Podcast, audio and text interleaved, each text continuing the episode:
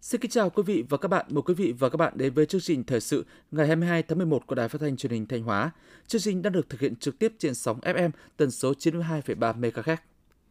Sáng nay 22 tháng 11, Sư đoàn 341 đoàn Sông Lam quân khu 4 đã long trọng tổ chức lễ kỷ niệm 50 năm ngày thành lập và đón nhận huân chương bảo vệ Tổ quốc hạng nhì. Dự lễ kỷ niệm có Đại tướng Ngô Xuân Lịch, nguyên Ủy viên Bộ Chính trị, nguyên Phó Bí thư Quân ủy Trung ương, nguyên Bộ trưởng Bộ Quốc phòng, Thiếu tướng Phạm Trường Sơn, Phó Tổng tham mưu trưởng Quân đội Nhân dân Việt Nam, Trung tướng Trần Võ Dũng, Bí thư Đảng ủy, Chính ủy Quân khu 4, đồng chí Nguyễn Văn Thi, Ủy viên Ban Thường vụ tỉnh ủy, Phó Chủ tịch Thường trực Ủy ban dân tỉnh Thanh Hóa. Phát biểu tại buổi lễ, Thiếu tướng Phạm Trường Sơn, Phó Tổng tham mưu trưởng Quân đội Nhân dân Việt Nam chúc mừng những chiến công thành tích đặc biệt xuất sắc trong chiến đấu xây dựng và bảo vệ Tổ quốc Sư đoàn 341 trong 50 năm qua. Đề nghị sư đoàn tiếp tục quán triệt sâu sắc nghị quyết đại hội đảng các cấp, nhất là những quan điểm về bảo vệ Tổ quốc trong tình hình mới, xác định tốt chức năng, nhiệm vụ, xây dựng đội ngũ có phẩm chất, đạo đức tốt, bản lĩnh chính trị vững vàng, kiên định mục tiêu độc lập dân tộc gắn liền với chủ nghĩa xã hội, tuyệt đối trung thành với Đảng, Tổ quốc và nhân dân, nêu cao tinh thần cảnh giác, làm thất bại mọi âm mưu chống phá của các thế lực thù địch, không ngừng nâng cao chất lượng huấn luyện, sẵn sàng chiến đấu. Sáng nay, Ban tuyên giáo tỉnh ủy phối hợp với Sở Thông tin và Truyền thông tổ chức hội nghị ra ban công tác báo chí tháng 11 năm 2022. Các đồng chí Đào Xuân Yên, Ủy viên Ban Thường vụ Trưởng ban tuyên giáo tỉnh ủy, Đỗ Hữu Quyết, Giám đốc Sở Thông tin và Truyền thông chủ trì hội nghị. Trong tháng 10 và đầu tháng 11 năm 2022, công tác quản lý nhà nước về báo chí tiếp tục được quan tâm chỉ đạo sát sao – các cơ quan báo chí trong tỉnh, văn phòng đại diện phóng viên thường trú đã tập trung tuyên truyền các nhiệm vụ chính trị của tỉnh, các sự kiện lớn của đất nước như công tác diễn tập khu vực phòng thủ tỉnh Thanh Hóa năm 2022, kỷ niệm Ngày hội đại đoàn kết toàn dân tộc và Ngày Nhà giáo Việt Nam hoạt động tiếp xúc cử tri của các đại biểu Quốc hội và đại biểu Hội đồng nhân dân tỉnh, các phóng viên, nhà báo, các cơ quan báo chí đã có nhiều bài viết phản ánh công tác chỉ đạo điều hành của các cấp ngành trong tháo gỡ khó khăn, đẩy mạnh phát triển kinh tế xã hội, quốc phòng an ninh. Bên cạnh đó, báo chí cũng đã phát hiện phản ánh kịp thời các vấn đề bức xúc trong đời sống xã hội, giúp cấp ủy chính quyền nắm bắt để chỉ đạo kiểm tra xử lý. Tháng khuyến mại tập trung quốc gia 2022 bắt đầu từ ngày 15 tháng 11, kéo dài đến ngày 22 tháng 12 trên phạm vi toàn quốc. Hưởng ứng sự kiện này, các doanh nghiệp bán lẻ trên địa bàn tỉnh Thanh Hóa đã triển khai nhiều chương trình khuyến mại, giảm giá nhằm kích cầu sức mua sắm của người tiêu dùng trong dịp cuối năm. Tập trung chủ yếu vào các ngành hàng tiêu dùng, đồ gia dụng, nội thất, với mức khuyến mãi giảm giá phổ biến từ 25% đến 40%. Cá biệt có những mặt hàng giá giảm sâu tới 50 đến 60%. Năm nay, các doanh nghiệp bán lẻ trên địa bàn Thanh Hóa đã tăng gấp đôi số chương trình khuyến mại giảm giá so với năm ngoái, dự kiến sẽ kéo dài đến hết năm. Theo thống kê, diện tích sản xuất lúa theo hướng hữu cơ trên địa bàn tỉnh Thanh Hóa đạt 685 ha. trong đó nhiều nhất là diện tích lúa sản xuất theo hướng hữu cơ của công ty cổ phần mía đường Lam Sơn tại Thiệu Hóa, Yên Định. Triệu Sơn là 280 ha. Các mô hình sản xuất lúa theo hướng hữu cơ được triển khai thực hiện góp phần tác động tích cực đến nhận thức, tập quán canh tác của nông dân trong việc sử dụng phân hữu cơ, thuốc phòng trừ sâu bệnh, nguồn gốc sinh học có lợi cho môi trường, hướng đến phát triển nền nông nghiệp bền vững. Bệnh quýt mò có biểu hiện lâm sàng rất đa dạng, khó chẩn đoán. Mới đây, tỉnh Thanh Hóa có hai bệnh nhân mắc quýt mò có diễn biến nặng phát hiện tại bệnh viện Nhi Trung ương, trong đó một bệnh nhân đã tử vong – Trước đó, hai bệnh nhân đã đi khám và điều trị ở nhiều cơ sở y tế từ tuyến huyện đến tuyến tỉnh, nhưng không phát hiện ra bệnh. Các bệnh nhân chỉ được chẩn đoán, xác định mắc quýt mò khi đã có biến chứng nặng. Do đó, để phát hiện sớm điều trị kịp thời cho bệnh nhân mắc quýt mò, tránh biến chứng nặng dẫn đến tử vong, các cơ sở khám chữa bệnh trên địa bàn tỉnh Thanh Hóa đã tập huấn cho nhân viên y tế về dấu hiệu nhận biết bệnh này, cập nhật phác đồ điều trị theo hướng dẫn của Bộ Y tế, đồng thời chuẩn bị đầy đủ các điều kiện tổ chức tốt việc thu dung điều trị bệnh nhân huyết mò. Tiếp theo là phần tin trong nước. Theo Bộ Công Thương, 10 tháng năm 2022, kim ngạch xuất nhập khẩu hàng hóa giữa Việt Nam và Liên minh châu EU đạt 52,5 tỷ đô la Mỹ, tăng 14% so với cùng kỳ năm 2021. Trong đó xuất khẩu đạt 39,7 tỷ đô la Mỹ, tăng 23,5%. Bộ Công Thương đánh giá EU hiện là đối tác thương mại hàng đầu và là thị trường xuất khẩu lớn thứ ba của Việt Nam với tốc độ tăng trưởng xuất khẩu bình quân đạt 7,5% một năm, chiếm tỷ trọng bình quân 13,6% trong tổng kim ngạch xuất khẩu của cả nước giai đoạn 2015-2021 xuất khẩu hàng hóa của Việt Nam sang hầu hết các thị trường trong khối EU đều ghi nhận sự tăng trưởng tốt và chứng kiến sự chuyển dịch tích cực. Mới đây, Tổng cục Thuế đã công bố danh sách 39 nhà cung cấp nước ngoài đăng ký thuế tại Việt Nam trên cổng thông tin điện tử. Sau hơn 7 tháng vận hành cổng thông tin điện tử dành cho nhà cung cấp nước ngoài, đến ngày 7 tháng 11, tổng số tiền được nhà cung cấp nước ngoài kê khai và nộp hơn 3.100 tỷ đồng.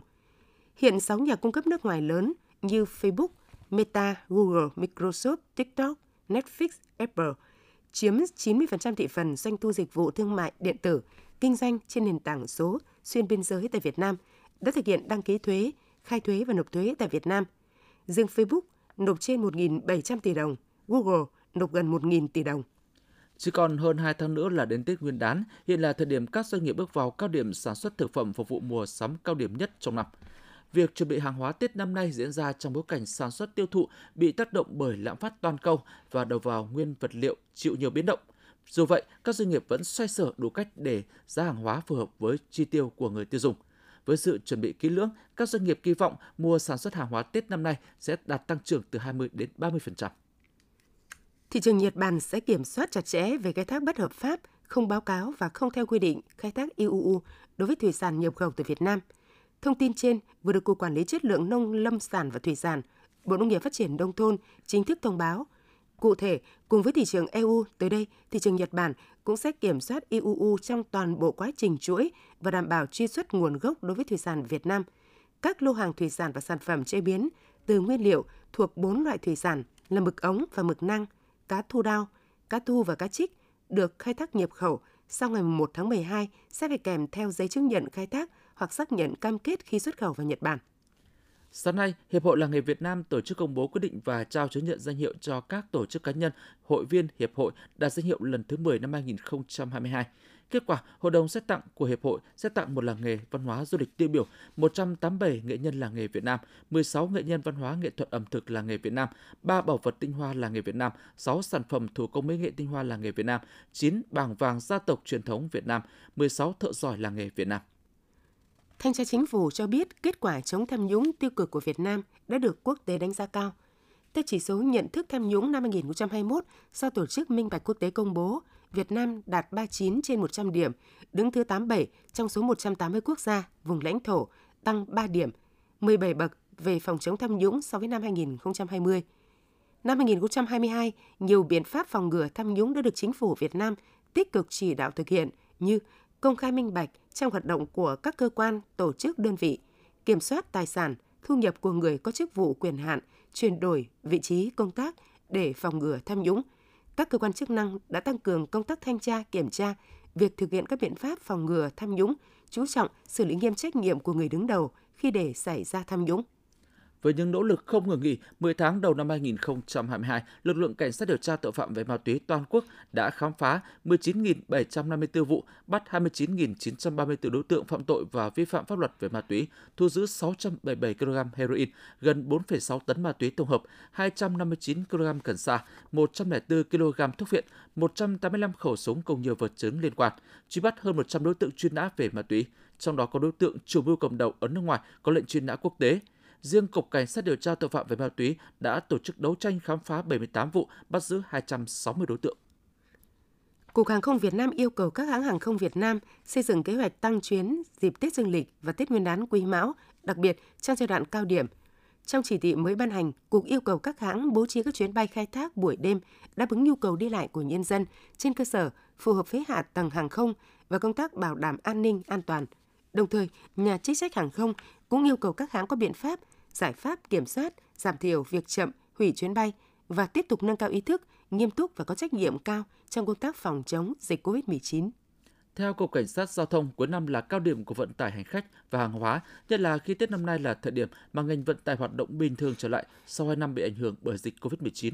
Từ nay đến hết ngày 5 tháng 2 năm sau, lực lượng cảnh sát giao thông sẽ tăng cường tốc trực trên các tuyến giao thông chính nhằm kiểm soát các xe kinh doanh vận tải khách có dấu hiệu vi phạm, điển hình như các lỗi chở quá số người quy định, dừng đỗ đón trả khách sai quy định hay chèn ép xe khác nhằm bắt khách trên đường. Theo thông báo khẩn của Sở Y tế Khánh Hòa, kết quả phân lập nguyên nhân ban đầu từ nuôi cấy mẫu bệnh phẩm của các bệnh viện cho thấy tác nhân gây bệnh là Salmonella group, nhạy cảm với phần lớn kháng sinh.